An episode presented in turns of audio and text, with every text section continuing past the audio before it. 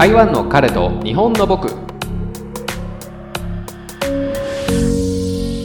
台湾人パートナーを持つ日本人芸が台湾での生活を通じて感じたことを皆様にお伝えする番組です。第11回目になります。皆さんお元気でしょうか？今回はですね、一つのテーマをもとにできるだけ長く話していこうかなと思っております。まったりとですね、お話しするのもたまにはいいかなとは思っておりますが、今回お話しする内容というのがですね、台湾の危険な交通事情というところをお話しするんですが、あの、日本の方はね、たくさん台湾に来るようになって、もちろん楽しい思い出たくさんあったと思うんですが、その一方で、やっぱり交通事故に巻き込まれてしまうという不幸なこともあるとは思うんですよね。ニュースになったりしないんですが、ゼロってことはないはずなんですよ。うん。必ずあるはず。というのもですね、台湾に住んでて、やたらと交通事故の現場を見ることが多いので、これって日本と比べてどのぐらい数が違うんだろうとデータをいろいろと調べてみたんです。で、その上でですね、自分の経験と照らし合わせてみて考えたところ、6つの危険な要因があるんじゃないかというところでお話ししていくんですが、まず一つ目ですね。車が第一優先になっているというところなんですが、まあもちろんですね、車道と歩道があって信号機がある場合は必ず赤信号では止まって青信号になってから歩行者が進むというような感じにはなってるんですが、信号機がないところですよね。そういったところっていうのは普段皆さん車運転されてる方とかそういう、まあ、タクシーの運転手とか、まあ、そういう仕事をされてる方ならわかると思うんですが、どっちが優先とかって必ずあるはずなんですよね。で、そういう道に、えーお互い車がこう来た場合、お先にどうぞじゃなくて、もうそれは交通ルールで決まっていて、先に行く車が当然のように行って、で、待つべき車は待っておくというような感じにはなってるんですが、台湾ではですね、これなんかお互いの譲り合いみたいなのが交差点でありまして、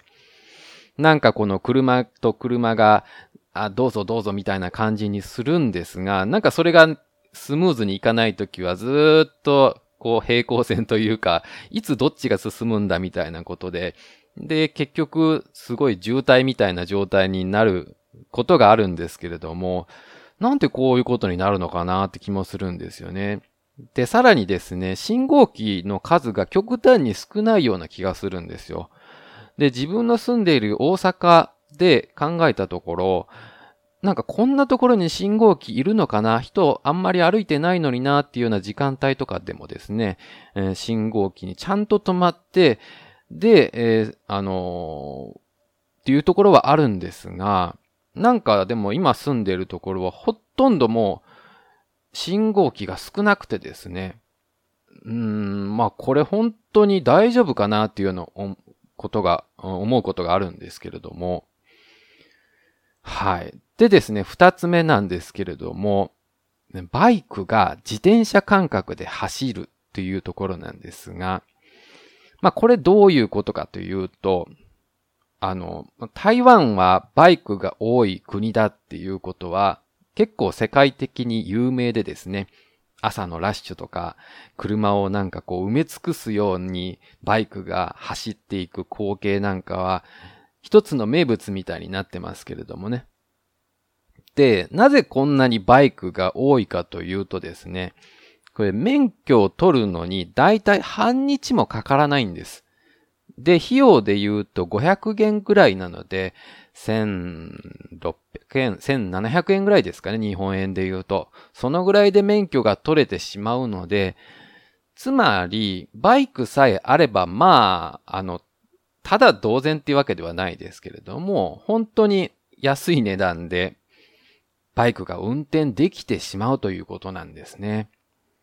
で、まあ、それもあってですね、結構、あの、ご年配の女性の方とか、もう本当買い物すぐそこに行くのにもですね、やっぱりいろいろ買って重いから、あの、バイクの後ろに乗せたりとか、あの、バイクの前のあの足元の部分ですよね。そこに荷物置いたりして、買い物にしに行くので、なので本当に交通量が多くなるんですよ。うん。で、まあ、あの、まあ、先ほど年配の女性と申しましたけれども、そういう方に限って結構ね、本当もう自転車感覚で来るんですよ。で、バイクの駐輪場っていうんですかね。そこって大体歩道になんかこう区画みたい、白い線で区画がされていて、そこに止めたりする場合があるんですよ。なので、そういう時っていうのは、まあ本当はですよ、バイク降りて、手で押して止めないといけないんですが、まああの遠かったりするので、あと急いでたりするので、歩道をバイク全速力でダーッと走ったりするんですよね。だからまあ歩道は安心、安全だと思ってはいる、まあそのつもりで歩いてるんですが、急に後ろから来るとね、もうほんとびっくりしますよ。あの、急いでると、ちょっとかすったことさえわからないというか、もう過ぎて、通り過ぎてしまう人もいますからね。だから本当軽い事故は何度か経験しております。それで。うん、まあ、でもこのバイクっていうバイク中心の生活っていうのはなかなか変えられないとは思うのでね、この問題どうするのかなっていう気もするんですが。はい。では次行きますけれども、えっ、ー、と、この漢字がですね、日本にはないんですが、が、あの、チーローって言いまして、えー、騎っていうのがまあ、中国語でチーローって言うんですが、騎っていうのが、あこうなんて言うんでしょう。騎乗する馬に乗るの騎、騎ですね。騎に、あと、あと、ローっていうのはなんとかローとかって、まあ中国の建物とかでよく使われる樓っていう字があるんですが、まあ、ここが何かという、これが何かというとですね、えー、っと、バイクとかを乗り降りするための場所という存在なんですが、具体的には、こう普通に建物の横、すぐ前の部分ですね。そこは歩道なんですが、2階以上の部分がですね、せり出して、歩道にせり出していて、ちょうど屋根みたいになってるんですね。商店街というか、そんな感じになってまして。で、まあ、その歩道の部分というのが、これ所有権はその建物の、まあ、住民というか、大家さんというか、になってるんですが、使用権は公共であるというなんか複雑な部分で、えー、これは日本にはおそらくないと思います。うん、そういったものはですね。で、大体2回せり出して作る場合っていうのは、それは自分の土地の中でやったりするので、こう、公共の道路にせり出すっていうのは、これ、なんか違反になりますよね、おそらく。うん、で、もちろんですけれども、その、よく、店の外とかに、あの、机とか椅子出して、そこでご飯を食べるみたいなテラスというんですかね。わからないですけれども、そういうものがあると思うんですが、それは日本では禁止されてるはずです。道路交通法違反とかね。まあ、あったとしてもですね、それは特別に許可された場所だったりはすると思うんですが、台湾ではそれが、なんて言うんですかね、うん、公に認められていてですね。で、使用権は公共というのが、つまり、これは誰もが通ってもいいし、誰もがいろいろ使ってもいいというルールなんですが、で、そのためにですね、その地路があるせいでというか、あの、歩道がないんです。その地路があって、次にもう車道なんですね。で、まあ所有権は住民大家さんって言いましたけれども、だから、その部分にいろいろ自分の車を置いたりとか、店のそういうテーブルとか出したりとか、もう人によってはですね、その壁を作ってですね、なんかもう本当に店の一部にしてしまっているようなところもあるんです。なので結局は歩道がなくなってしまうということがあるんですね。だから僕もいつもあの歩くときはそこを歩けないから車道を歩かざるを得ないと。で、先ほど申しましたようにバイクがですね、ブンブンと色々と通ってますから、これ、毎朝とかね、まあ毎朝だけじゃないですね。毎日こう外出かけるときは本当に気を使います。はい。で、さらになんですけれども、先ほど車道を歩くと言いましたが、まあ、路上駐車が多いんですね。これまあ4つ目の、うん、危険な要因のところですけれども、本当に多いです。歩けないです、はっきり言って。うん。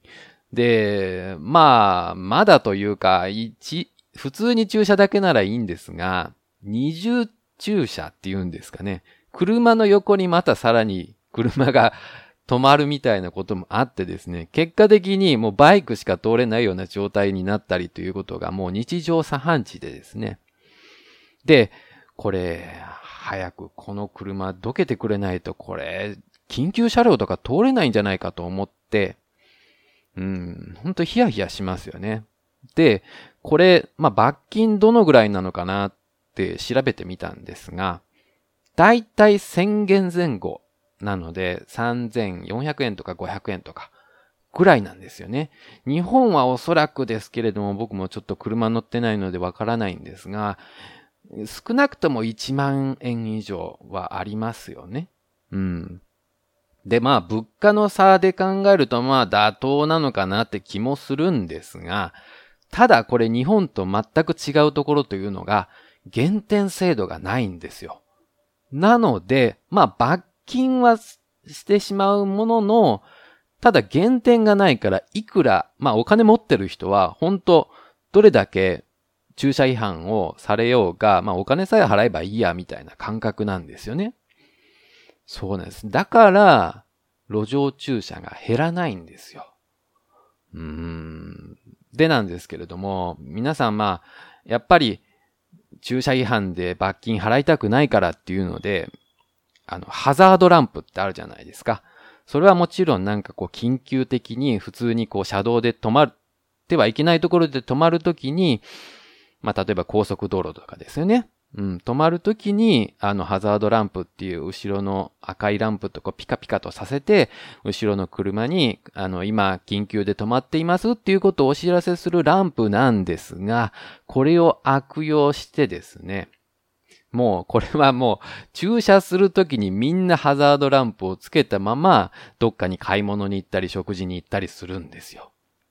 うん、で、これでね、あの、本当にこう交通量がすっごい多い交差点の角に止めたりもするんですよ。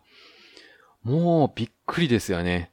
え、こんなとこ止まったら曲がれないじゃんっていうようなところに止めて、ハザードランプつけてどっか行ったりするんですよ。で、まあ、そりゃね、もちろんあの、止まるって言っても、1分とか2分とかなら、まあまあいいとしてもですよ。本当にね、10分とか30分とか止まったりするんですよ。いやー、この交通事情すごいなと思いますよね。まあ、日本と比べたらっていう感じなんですけれども。はい。でですね、えー、5つ目なんですが、あの、スモークガラスってご存知ですかね？車になんかこう黒い、あれ塗料なんですかね？シールかわからないんですけれども、貼っ、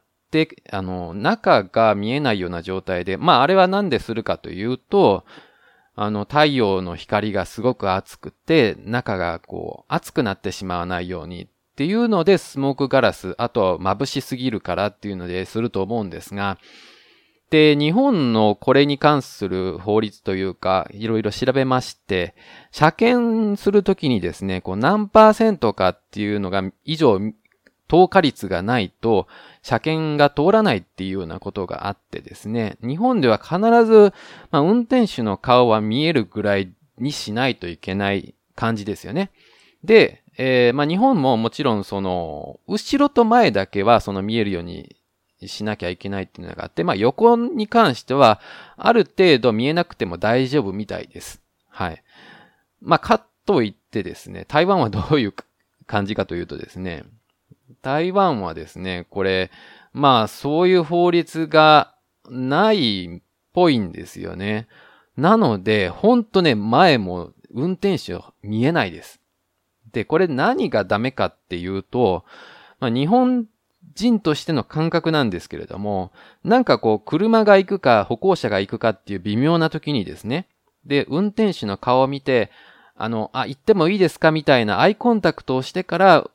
運転手が、あ、どうぞみたいな感じで頭を下げて、で、まあ、譲り合いをするっていうようなことがあると思うんですが、これができないんですね。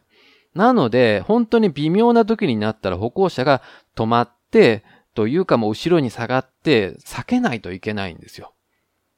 まあ、もちろん運転手が何か言ってるかもしれないですよ。けれども、そのスモークガラスのせいで何も見えないから、何のコミュニケーションもできないというようなことがあって、これもちょっと危険な要因になってるんじゃないかなとは思ってます。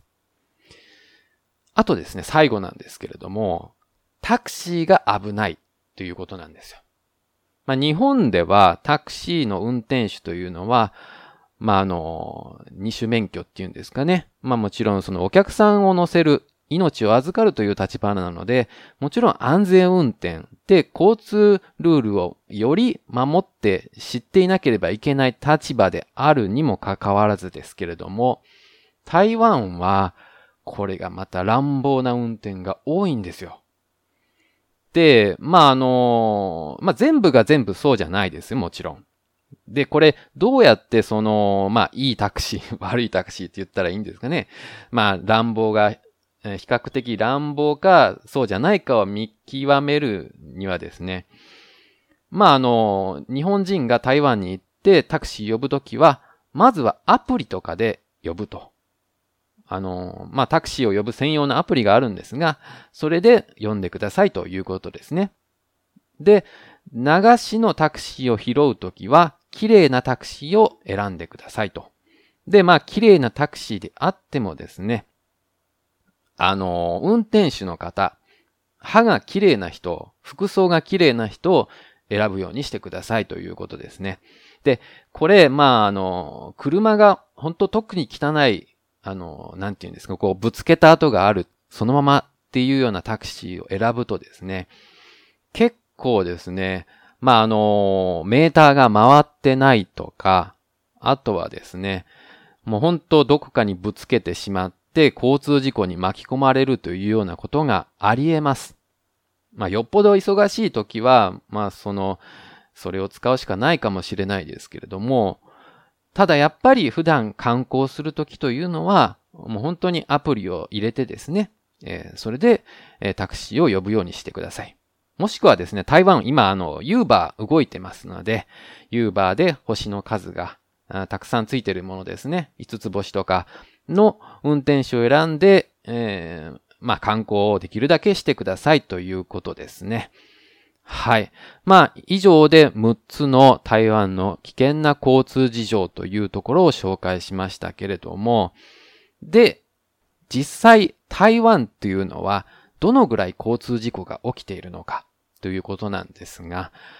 えー、10万人あたりの交通事故死亡者数というのがですね、これ日本の場合は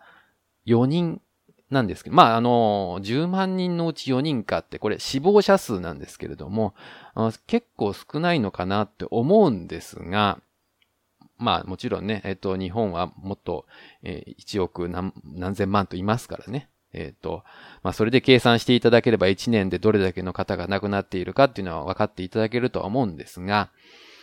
それに対してですね、台湾というのが13人という数字が出ているんですね。つまり、日本より3倍の方が交通事故で亡くなっているということなんです。で、まあ、10万人あたりという計算をしたのはですね、まあ、日本の人口というのは、まあ、あの、台湾のですね、まあ、だいたい5倍ぐらいあるので、まあ、必ずしもその交通事故件数というのが、だけでは比べられないというのがあって、10万人あたりというデータなんですが、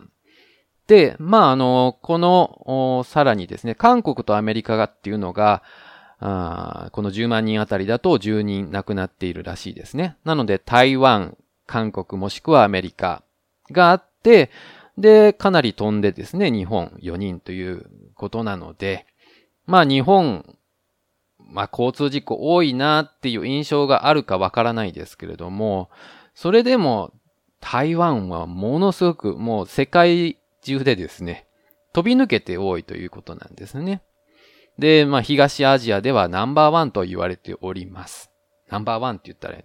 ワーストワンと、ワーストワンですね。はい、と呼ばれております。で、この台湾の事故、えー、何が一番多いかというと、やっぱりバイクの事故がありまし、えー、多くてですね、4割を占めるということです。でどういうことで交通事故を起こしているかというと、交通規定を守らずに車と衝突してしまうというようなパターンが多いということですね。まあ、つまりお互いを信号機、まあ、ちゃんと守らずにこう、走ってしまった時にですね、衝面衝突とかして、えー、あのー、本当にまあ急いでる時とかはスピード出してますんで、あのー、本当まあ怪我しただけとかじゃなくって、大きな事故につながることが多いということですね。で、バイクは特にですけれども、まあ、ヘルメットで頭の部分は守ってますけど、それ以外のところっていうのは無防備の状態なので、で、なおかつですね、結構皆さんあの、ラフな格好というか、半ズボンでサンダルみたいな履いてですね。あとですけれども、あの、親子だと3人乗りとかしてる人、あと、くる、あの、バイクの前に犬を乗せたりしてる人がいてですね。まあ、こういう方が急いで事故ったりすると、本当に深刻な場合になることが多いはずなんですよね。うん。で、まあ、あの、このデータでさらにですね、この死亡者の半分は30代以下の若い人らしいです。なんか日本で交通事故を起こすっていうと、60歳とか70歳以上の方がですね、まあ、あの、ブレーキと間違って、あの、アクセル踏んでしまって、で、あの、事故を起こしたっていうことが増えているみたいなことがあったので、まあ、その年寄り、お年寄りの方が、まあ、あの、免許をもう返すかどうかみたいな感じの問題、いろいろありましたけれどもね、ニュースとかが。ただ、まあ、あの、台湾では、交通事故死亡者数として、もうほんと30代以下の人が多いと。で、やっぱり、えっとですね、その、10代、20代、バイクは何歳からだったかな ?15 からだかな？うん。なので、そこからの10代、20代の方が一番、あの、亡くなっているらしいです。うん。本当に残念なことですよね。これからっていうような若い人たちが亡くなっていく。まあ、あの、お年寄りだから交通事故だってもいいというわけではないですけれども、ただ、やっぱりいろんな反射神経とか、そのね、まだちゃんと判断できるような年代なのに、亡くなってるということは、明らかに無茶な運転をしてるということですよね。うん。で、まあ、あの、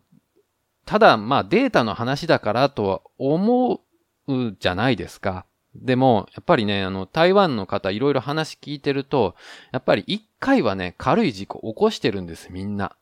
大体バイクに乗ってる人は。で、まあ、これも人生の経験の一つだみたいな感じで笑い事で話してる人も多いんですが、いや、これほんと深刻なことですよ。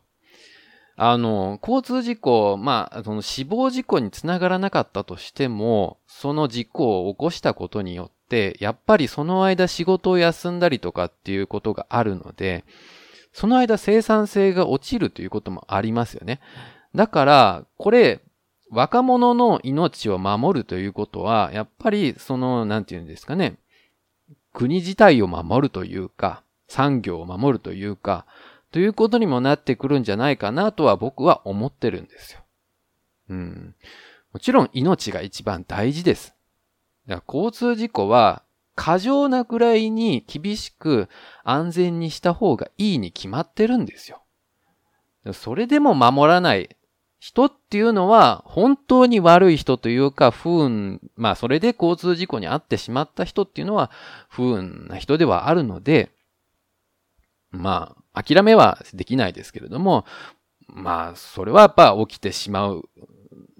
とは思うんですが、ただやっぱり防げる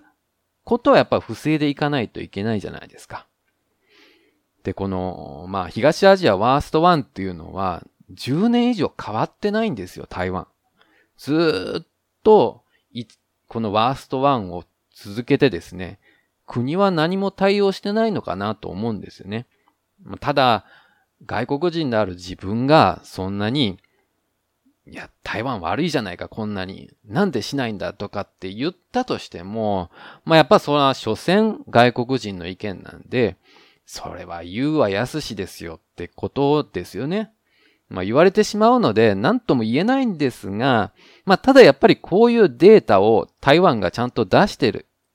以上はですね、なぜこれが放置しているんですかっていうことを、まあ皆さんに一応伝えておきたいと、うん、いうことなんですよね。うん。実際この前とか、あの、本当にもう駐車違反がたくさんあってですね、特に橋の上とかが多くてですね、で日曜日とが、あの、警察の見回りがほとんどないんですよ。なので、日曜日の橋の上がもう、あの、車だらけでですね。で、両車線に車を止めるもんだから、もう真ん中がほとんど1台しか通れないんですよ。で、橋とかって、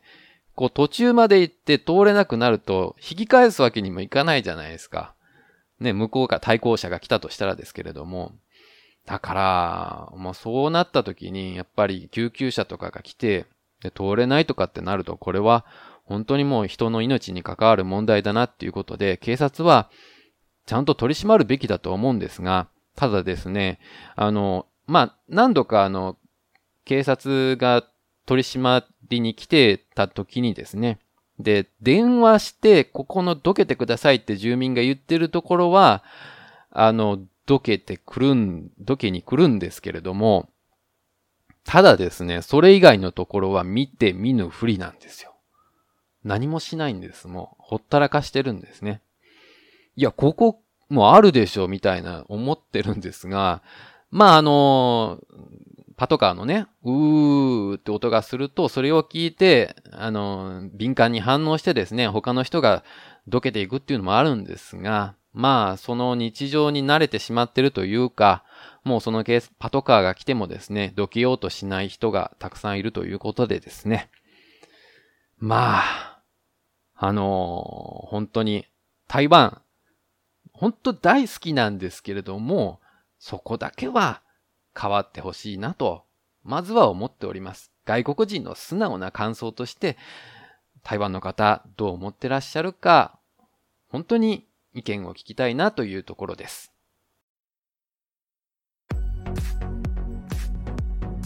台湾の交通事情についてついつい熱く語ってしまいましたけれども皆さんいかがお感じだったでしょうか？さてですね今回もタイカレ日木のハッシュタグ付きツイートをご紹介していきます。アンドンさんから頂いております。ありがとうございます。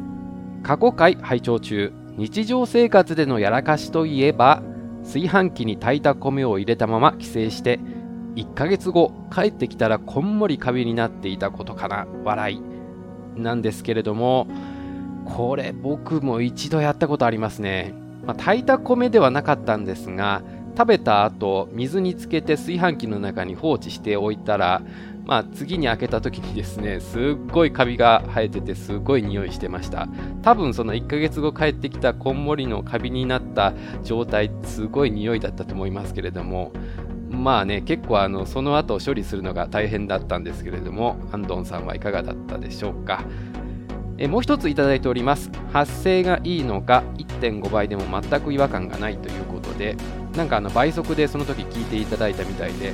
発声がいいっていうのはまあ非常に嬉しいことですけれどもありがとうございます。まああのいつもできるだけあの発声よくというか滑舌よく話せるようにまあ頑張ってはいるんですけれどもなかなかねあのプロの方には追いつけないので本当にお聞き苦しい点が多々あると思いますがこれからもよろしくお願いいたします。さてツイッターにてタイカレ日木でのツイートをお待ちしています。タイカレの彼はひらがな日木の僕はひらがなでお願いいたします。皆様からのご感想ご質問を受け付けています。お送りいただいた内容は番組内で取り上げることがありますのでご了承ください。では次回もお楽しみに。ありがとうございました。バイバイ。